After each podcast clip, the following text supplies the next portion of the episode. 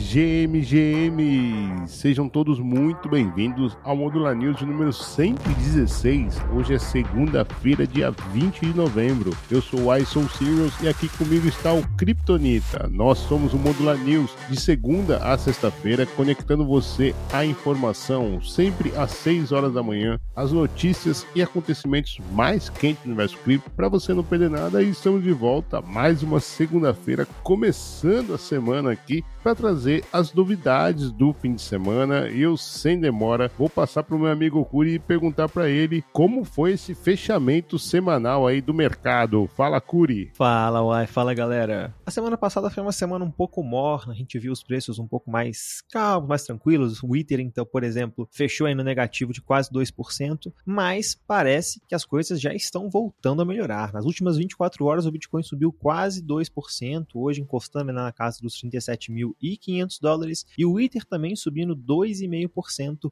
Hoje o AI passando a casa dos 2 mil. Será que o Ether vai conseguir segurar? Além disso, ai, o volume de negociações de derivativos do Bitcoin lá na Bolsa de Chicago aumentou 73,5% para 57 bilhões de dólares, registrando os maiores volumes desde novembro de 2021. Segundo os dados da CryptoQuant, houve uma mudança significativa no mercado de Bitcoin desde 2020, quando a oferta de Bitcoin nas corretoras passou de inflacionária para deflacionária, com uma redução aí de 36% com relação às máximas de 2020. Isso ocorreu devido a uma série de fatores, incluindo o aumento nas emissões e menor demanda na década anterior. Desde então, a demanda pelo Bitcoin está superando a oferta, levando então essa criptomoeda a ser amplamente adotada aí, não só por usuários, como empresas e instituições, como a gente está trazendo aqui. O analista PAP sugere que uma escassez na oferta de Bitcoin é inevitável, especialmente se grandes fundos e instituições entrarem realmente com esses ETFs, retirando uma parte significativa da circulação pública. Mesmo sem considerar os ETFs, esse analista prevê uma tendência em direção a quase zero na oferta ali em corretoras centralizadas ao longo da próxima década, e essa mudança aí pode destacar essa crescente importância que a gente está vendo de aceitação do Bitcoin no cenário financeiro. Parece que as coisas estão melhorando, hein, Uai?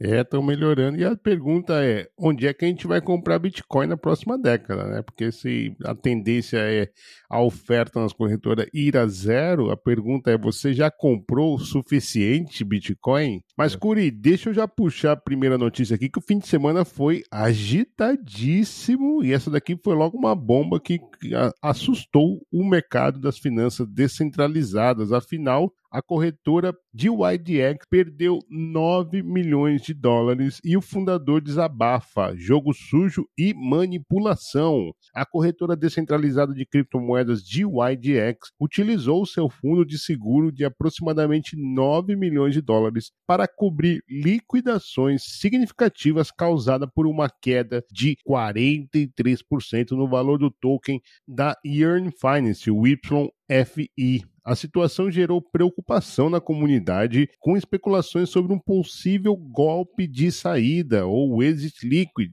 A equipe da DYDX assegurou que nenhum fundo de usuário foi afetado e está conduzindo uma investigação detalhada. O fundador da DYDX, Antônio Juliano, chamou o incidente de jogo sujo e anunciou uma revisão dos parâmetros de risco do protocolo. Apesar do ocorrido, a DYDX permanece uma das maiores plataformas DeFi, com um valor total bloqueado, TVL, de 372 milhões no momento da gravação, Curi. O declínio na capitalização do token YFI gerou debates na comunidade, incluindo especulações sobre uma possível manipulação interna, embora dados do ItterScan sugiram que uma estrutura de propriedade mais complexa. O fundador da DYDX, Curi, também vai pagar recompensas àqueles que fornecerem informações úteis que possam ajudar na investigação. Abre aspas. Nós fizemos progressos significativos na identificação do invasor. Estamos no processo de relatar as informações que temos ao FBI, Curi. Foi o que escreveu então o Antônio Juliano no X. E aí, Curi? Situação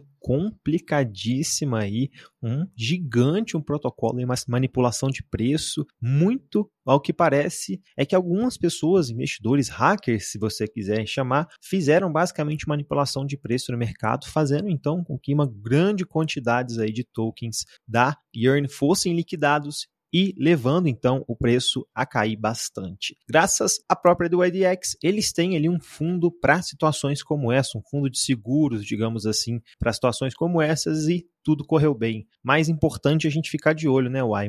Manipulação de preço em cripto não é algo tão difícil de acontecer, ainda mais quando a gente fala de tokens que ainda não são tão líquidos. Coisas assim podem ser frequentes, ainda mais quando a gente está falando de um momento de mercado onde não existe tanta movimentação financeira. Claro, apesar de que nesses últimos meses a gente está falando que a situação pode estar mudando. Mas já vamos seguir aqui então, AI. Stablecoins carecem de mecanismos que mantenham a estabilidade fiduciária, afirma aí o Banco de Compensações Internacionais. Um estudo do Banco Central, dos bancos centrais, o famoso BIS, concluiu que as stablecoins enfrentam os desafios fundamentais na estabilidade do mercado financeiro em comparação com um modelo operacional controlado por um banco central. Esse estudo utiliza uma visão monetária da moeda estável, analisando as fraquezas dos mecanismos de liquidação e também destaca a dependência das stablecoins em reservas sobre colateralização ou algorítmicas. As reservas, muitas vezes vinculadas ao mercado monetário fiduciário, tornam a estabilidade das stablecoins suscetível a condições desfavoráveis, ao contrário dos mecanismos existentes para manter a liquidez bancária. O estudo também destaca a crise bancária de 2023 como exemplo, onde o apoio ao Silicon Valley Bank também afetou a stablecoin USDC. Os autores sugerem ainda que o modelo, como a rede de responsabilidade regulada envolvendo o Banco Central, oferece uma solução mais robusta para os desafios enfrentados pelas stablecoins privadas. Cabe lembrar também, Uai, que o Banco de Compensações Internacionais tem aumentado seu foco nas stablecoins, evidenciando seu papel crescente nas finanças. Toda semana a gente tem falado de stablecoins aqui, hein, Uai? É, exatamente. E dessa vez, Curi, foi o Banco Central dos bancos centrais, né? E você começou esse último parágrafo aí com uma coisa que a gente tem que se atentar, que a ideia deles é criar uma rede de responsabilidade regulada, ou seja, eles vão querer fazer o Banco Central deles na stablecoin. Foi isso que eu entendo aí nessa notícia. Então, muita atenção aí esse movimento do BIS, que de repente ele está querendo é, trazer aí toda essa esse controle aí, essa tua gerência, né, no, na economia mundial para as stablecoins. Agora, uma coisa é certa, isso é sem sombra de dúvidas um gargalo do mercado e precisa sim ser tomada iniciativas para que não se repita o caso, por exemplo, que foi o Terra Luna, o ST e outras diversas stablecoins que sempre perdem a paridade, enfim, eu acho que é um gargalo da indústria, precisa ser é, tomada iniciativa, mas essa, essa criação aí de uma rede de responsabilidade regulada aí ficou aí um asterisco, uma pulguinha atrás da orelha. Curi, que história é essa aí que aconteceu na Polygon, que as taxas subiram mais de mil por cento em meio à moda de tokens inspirado nos Ordinals? Ah, esses Ordinals estão bagunçando tudo, hein, Cori? As taxas de gás na sidechain do Ethereum, a Polygon, aumentaram mais de mil por cento, atingindo os 10 centavos de dólar, devido à intensa cunhagem de token Pulse, inspirado no Ordinals do Bitcoin. O fundador da Polygon, Sandeep Naywal, expressou surpresa com a alta atividade de transações, sugerindo que o novo lançamento de NFTs na Polygon poderia ser o motivo. A alta nas taxas de gas parece ser impulsionada pelo entusiasmo descontrolado em torno do token Pulse. Dados da Duni Analytics revelaram que mais de 102 milhões de token Matic, no valor de 86 milhões de dólares, foram usados para pagar as taxas de gas durante a cunhagem do token Pulse. O token Pulse opera no protocolo PRC20, semelhante ao padrão BRC20 derivado dos ordens no Bitcoin. Apenas 8,7% do suprimento total de POL foi cunhado até agora, Curi. Apesar do pico nas taxas de gás, eles retornaram aos níveis normais, ficando em torno ali de 882 giveaway no momento da publicação. Esse aumento de atividade e taxas é comparável ao pico de atividade que foi visto na rede do Bitcoin em maio deste ano e estamos voltando a ver também agora nas últimas semanas, impulsionado inclusive pelo lançamento do protocolo Ordinals. E aí, Curi, o Ordinals está bagunçando agora, não é mais só no Bitcoin não, hein? Não, não, viu? Aí também não é só na Polygon, cara. O que eu tô vendo de gente trazendo até pra Solana, hein? a galera não tá cansada de degenerar, não, viu? Muito pelo contrário, tá todo mundo buscando aí novas narrativas do mercado. Interessante também destacar, Uai, que esse crescimento do Ordinals está se mantendo uma constância, né? Muito se duvidava no início se eles iriam continuar, mas como você bem mesmo trouxe para a gente aí, parece que a galera tá voltando a ficar bastante animada. E outra coisa também, Uai, que a gente tem que aceitar é que os preços de taxas não vão ser como eram no meio do bear market, nos profundéis dos bear markets, digamos assim, né, Uai. Para interagir, por exemplo, na Arbitrum também está ficando mais caro, ZK Sync, outras redes de segunda camada também, e ainda bem que o valor é modesto, né? 10 centavos de dólar aí não é um valor muito alto para redes de segunda camada e aí sidechains também dentro da Ethereum. Mas já vamos seguir por aqui então, uai. Polkadot anuncia atualização significativa e programa de financiamento para impulsionar o ecossistema. O CEO recém-nomeado pela Web3 Foundation, Fabian Gompf, anunciou que a Polkadot passará por uma mudança significativa com o fim dos leilões de vagas para as parachains e também um novo mecanismo permitindo que desenvolvedores de aplicativos aluguem espaço de bloco conforme necessário. Essa atualização, conhecida como Agile Core Time, está prevista para lançamento na testnet Rococo até o final desse ano e depois, é claro, em Kusama no primeiro trimestre, sendo finalmente então a mainnet da Polkadot no segundo trimestre do próximo ano. Essa mudança faz parte da visão Polkadot 2.0 apresentada pelo fundador Gavin Wood em junho.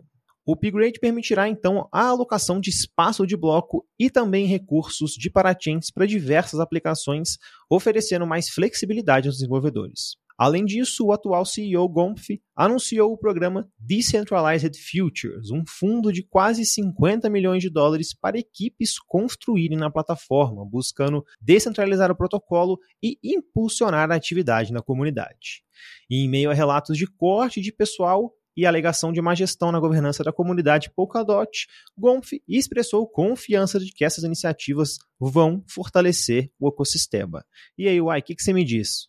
É, eu digo o que eu sempre disse quando era a Solana: foca no bom. Realmente está um monte de burburinho, principalmente com relação à governança do Tesouro, né? O pessoal está indo com muita sede ao pote, tem muita coisa sendo aprovada que realmente você fala, nossa, pesaram a mão, sei lá, né? A gente eh, não acha que não, não quer botar preço no trabalho dos outros, mas eh, realmente foi, foi super faturado, no mínimo, a coisa, né? Enfim, acho que isso faz parte do processo de maturidade do ecossistema, a descentralização passa também por esse momento, mas é importante a gente focar no bom, tá aí. A Polkadot está anunciando que vai já lançado no fim do ano já o, o novo modelo, modelo que vai permitir melhores condições, vai agregar é, as blockchains que têm similaridades né, com o espaço do bloco, e aí você vai conseguir oferecer mais é, eficiência né, no gerenciamento desses espaços de blocos e um fundo aí de 45 milhões para atrair desenvolvedores, como se já não bastasse, né? O ecossistema da Polkadot é um dos que mais desenvolveu durante o bear market, então é muito interessante e de novo, foca no bom, foca, mantenha aí as suas convicções, esses burburinhos que a gente está ouvindo falar, é só babado, é só pipoca, só política, nada muda na análise fundamentalista da Polkadot. Tocando o barco aqui, Curi, e falando em babado também, Sam Altman foi demitido do cargo de CEO da OpenAI e token WorldCoin despenca, além do futuro estar incerto. A OpenAI enfrenta uma crise, começando com a remoção abrupta do seu fundador, o Sam Altman, do cargo de CEO, devido a alegações de falta de transparência. Essa decisão resultou na saída de vários membros sêniores incluindo o presidente Greg Brockman. A diretora de tecnologia Mira Murati foi promovida a CEO interina. Investidores, incluindo a Microsoft, criticaram a medida e buscam a reintegração do Altman. O conselho alega a falta de clareza na comunicação de Altman. Entretanto, o CEO da Microsoft, Satya Nadella, expressou apoio a Altman. A discordância entre Altman e o conselho, especialmente com Ilya Sutskever centrava-se em questões como captação de recursos e desenvolvimento da inteligência artificial. Altman, fundador da Tools for Humanity, está aberto a retornar à OpenAI, mas sua situação é incerta. A controvérsia aumenta as preocupações sobre uma possível fuga de talentos na OpenAI. Curi. Com essas notícias, o token da WorldCoin, WLD, chegou a despencar mais de 20%, porém, no momento da gravação, deu uma recuperada e é negociado na casa dos 2 dólares e 40. E aí, Curi, esse babado aí, você acompanhou? É claro, né, Uai? Não podia perder aí. Eu vou dizer, inclusive, no Twitter que essa aí é a fofoca dos nerds, cara. Mas, vou confessar para você, muita coisa acontecendo. Realmente, essa fuga de talento já foi algo que tá sendo percebido. Mas não sei não, viu? O Sam já voltou ali nos escritórios da OpenAI, já postou que estava lá conversando com a galera. Eu não acho que ele vai acabar voltando, mas também existe uma, uma conspiração aí por trás de que tudo isso não passa de uma jogada de marketing. Então, muita incerteza. Tem gente que fala que isso envolve também o time da OpenAI ter conseguido finalmente chegar numa inteligência artificial geral, muita especulação, mas isso aí só vai ser liberado nos próximos capítulos. Mas já vamos seguir aqui então para o bate-bola, o AI que o juiz apitou. Protocolo Sushi testa integração com Bitcoin na Zeta Chain para operações DeFi. A Sushi, famosa corretora descentralizada, está experimentando a adoção de Bitcoin nativo em suas operações aí nesse ecossistema DeFi, permitindo que os usuários transacionem BTC em 30 redes diferentes. Olha aí, uma possibilidade de comprar Bitcoin aí na própria Sushi. Bullish News, essa daí, hein, cara? Muito legal mesmo. Gostei demais dessa notícia. Republic contrata a Avalanche para a emissão de nota de investimento em blockchain. A empresa de tecnologia Republic escolheu a Avalanche para emitir, então, a sua nota de investimento baseada em blockchain que distribuirá automaticamente os lucros aos detentores de carteira. Nessa semana, a Avalanche foi bullish news, hein? Interessante, hein, Uai? Wisdom Tree modifica pedido de ETF de Bitcoin enquanto aguarda decisões da SEC. A empresa Wisdom Tree, uma das que está esperando aí pelo famoso ETF de Bitcoin, fez um ajuste no seu pedido ali no formulário S1, tornando-se uma das poucas empresas a modificar o registro enquanto o mercado cripto aguarda decisões da SEC. Mais atrasos, hein, Uai? É, mais atraso. E por falar atrasos, a SEC adiou a decisão de ETF de Bitcoin à vista dessa vez foi da Global X e da Frank Templeton. A Comissão de Valores Mobiliários dos Estados Unidos anunciou na última sexta-feira o adiamento das decisões referentes aos ETFs propostos pela Global X e Franklin Templeton. Curi, vai ficar só pro ano que vem mesmo. É, uai, não tenho dúvidas, viu? Fidelity busca aprovação para ETF spot de Ethereum após solicitação da BlackRock. A Fidelity, seguindo os passos da gigante BlackRock, busca aprovação para lançar o seu próprio ETF de Ethereum, refletindo essa crescente interesse de institucionais no mercado cripto, hein, uai? Drex registra sucesso com tokens RWA de veículos e venda digitais no Brasil. A plataforma Drex alcança mais de 300 mil carros vendidos em seu novo sistema digital no Brasil, eliminando a necessidade de cartórios em transações de veículos. É o futuro chegando, sai cartório e chega o Drex. Se você é mais atento aqui no Modular News, você sabe que toda sexta-feira a gente faz um recap do mercado global, mercado macro, e na última sexta-feira não tivemos esse recap e eu vou explicar por quê. Afinal, vem aí Alex Cripto diretamente de Portugal para trazer a sua análise do macromercado e como que isso se entrelaça com o criptomercado. Alex Cripto, seja muito bem-vindo ao Modular News. Fala galera, meu nome é Alex Crypto, quero agradecer à Modular News por me ter feito este convite para vos trazer-vos um resumo do que mais importante aconteceu no mundo das criptomoedas e também fazer uma ponte com o espaço macroeconómico. Sem mais demoras, dizer-vos que nos Estados Unidos tivemos uma redução efetiva da inflação e mais importante ainda tivemos uma redução do core CPU. Também a indústria a nível da inflação baixou, mas tivemos um aumento do número de pedidos de ajuda por parte dos desempregados nos Estados Unidos. Isto significa que a economia está claramente a ficar mais fraca e as medidas do FED estão um, neste momento a pesar sobre a economia. Também dizer que no Reino Unido tivemos uma redução da inflação e na Europa também houve uma redução da inflação, mas esta foi hum, na previsão que estava em 2,9. Portanto, neste momento a Europa foi a única destes três exemplos que acabei de dar que a previsão foi uh, na MUS, digamos assim. Vamos falar agora sobre outros, outras notícias mais relevantes. Em França, por exemplo, estamos a assistir a uma inversão na política de investimentos dos franceses.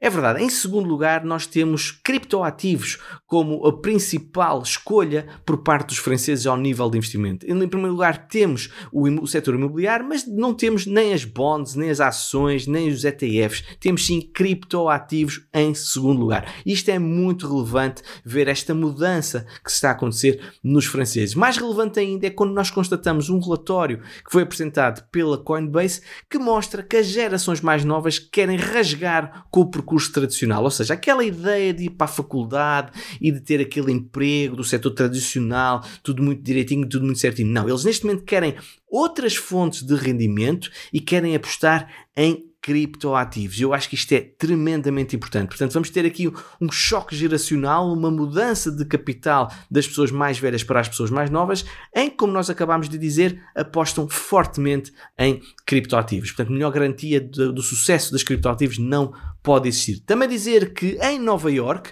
houve uma nova orientação por parte do, do Departamento de Serviços Financeiros que basicamente pode ser considerado um ataque às stablecoins e restantes criptoativos. Porquê?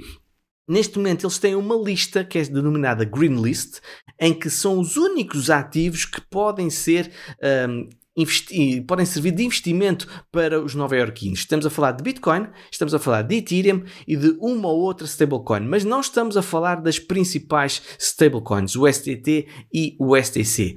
E isto significa que vai ter que haver um processo de regulamentação de todos os criptoativos, incluindo stablecoins, nos Estados Unidos, porque a qualquer momento podem ser banidos este tipo de ativos em Nova York. É um risco, por exemplo, para a Coinbase e para a Kraken, que tem o STT e o STC, mas vamos ver o que é que isto vai dar. Não deixa de ser curioso que a BlackRock, na mesma altura, emitiu um comunicado a dizer que as stablecoins, o STT e o STC, são uma ameaça à própria Bitcoin.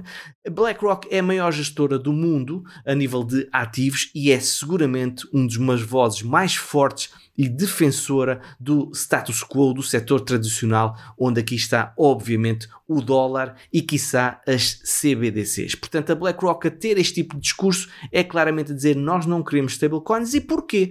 Porque há muito dinheiro que neste momento está a ser convertido de dólar para stablecoins. E, obviamente, que a BlackRock está a defender os seus. Isto é sinal dos tempos, meus amigos. Também dizer-vos que há um relatório neste momento da Glassnode que mostra que desde o Covid que há um choque de supply muito grande a acontecer em Bitcoin. Portanto, uma redução muito profunda das reservas de BTC nas plataformas e um aumento muito significativo, por exemplo, ao nível da GBTC da Coinbase, que é, digamos assim, os, os, investidores tradicionais que estão a acumular BTC em força. Portanto, nós vamos ter o alving aí. Portanto, este choque de supply está cada vez mais um, potente e isto vai seguramente afetar o preço de Bitcoin. Meus amigos, espero que tenham gostado. Se me quiserem acompanhar, vão ao YouTube, pesquisem por Alex Crypto Portugal, se calhar é capaz de ser mais fácil e seguramente que me vou encontrar. Até uma próxima. Boa, Alex. Muito feliz de ter você aqui sinta sempre a casa aberta. Quem não conhece o Alex faz um trabalho incrível lá em Portugal na comunidade cripto. Pesquisem aí Alex Cripto no YouTube que vocês encontram ele.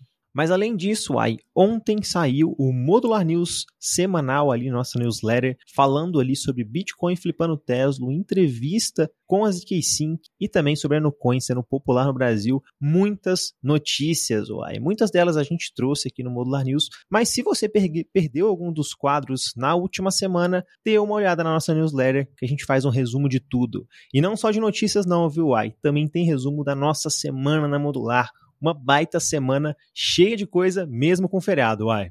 Exatamente. Então, se você perdeu qualquer coisa, mais uma oportunidade. Ou seja, como se não bastasse podcast diário, como se não bastasse thread diária, você tem agora também uma newsletter semanal voltando aí, Modular News entregando para você, como o Curi falou, não só as notícias do criptomercado, mas também tudo que rolou aqui na Modular Cripto. Hoje, Curi, tem estado DeFi às 19 horas, ao vivo lá no YouTube, às 19 horas, onde Guelph e Curi trarão aí as mais quentes notícias do DeFi. É isso, Curi? Exatamente, estaremos por lá trazendo as novidades do ecossistema descentralizado e tem muita coisa para falar, viu, Uai? Se eu fosse você, não perdia hoje às 19 horas, Uai. Então tá combinado, não vou perder de jeito nenhum. Às 19 horas nos encontramos lá no YouTube. Olha, chega de notícias, chega de recadinho. Fizemos, esticamos até demais hoje aqui, mas é isso. Eu queria lembrar você que nós estamos em todas as redes sociais e você pode nos acompanhar em qualquer uma delas ou até mesmo acessar o nosso site modularcrypto.xyz. Eu e o Curi ficamos por aqui, desejamos a todos uma excelente semana, mas amanhã, no mesmo horário e no mesmo local, estaremos de volta. Valeu!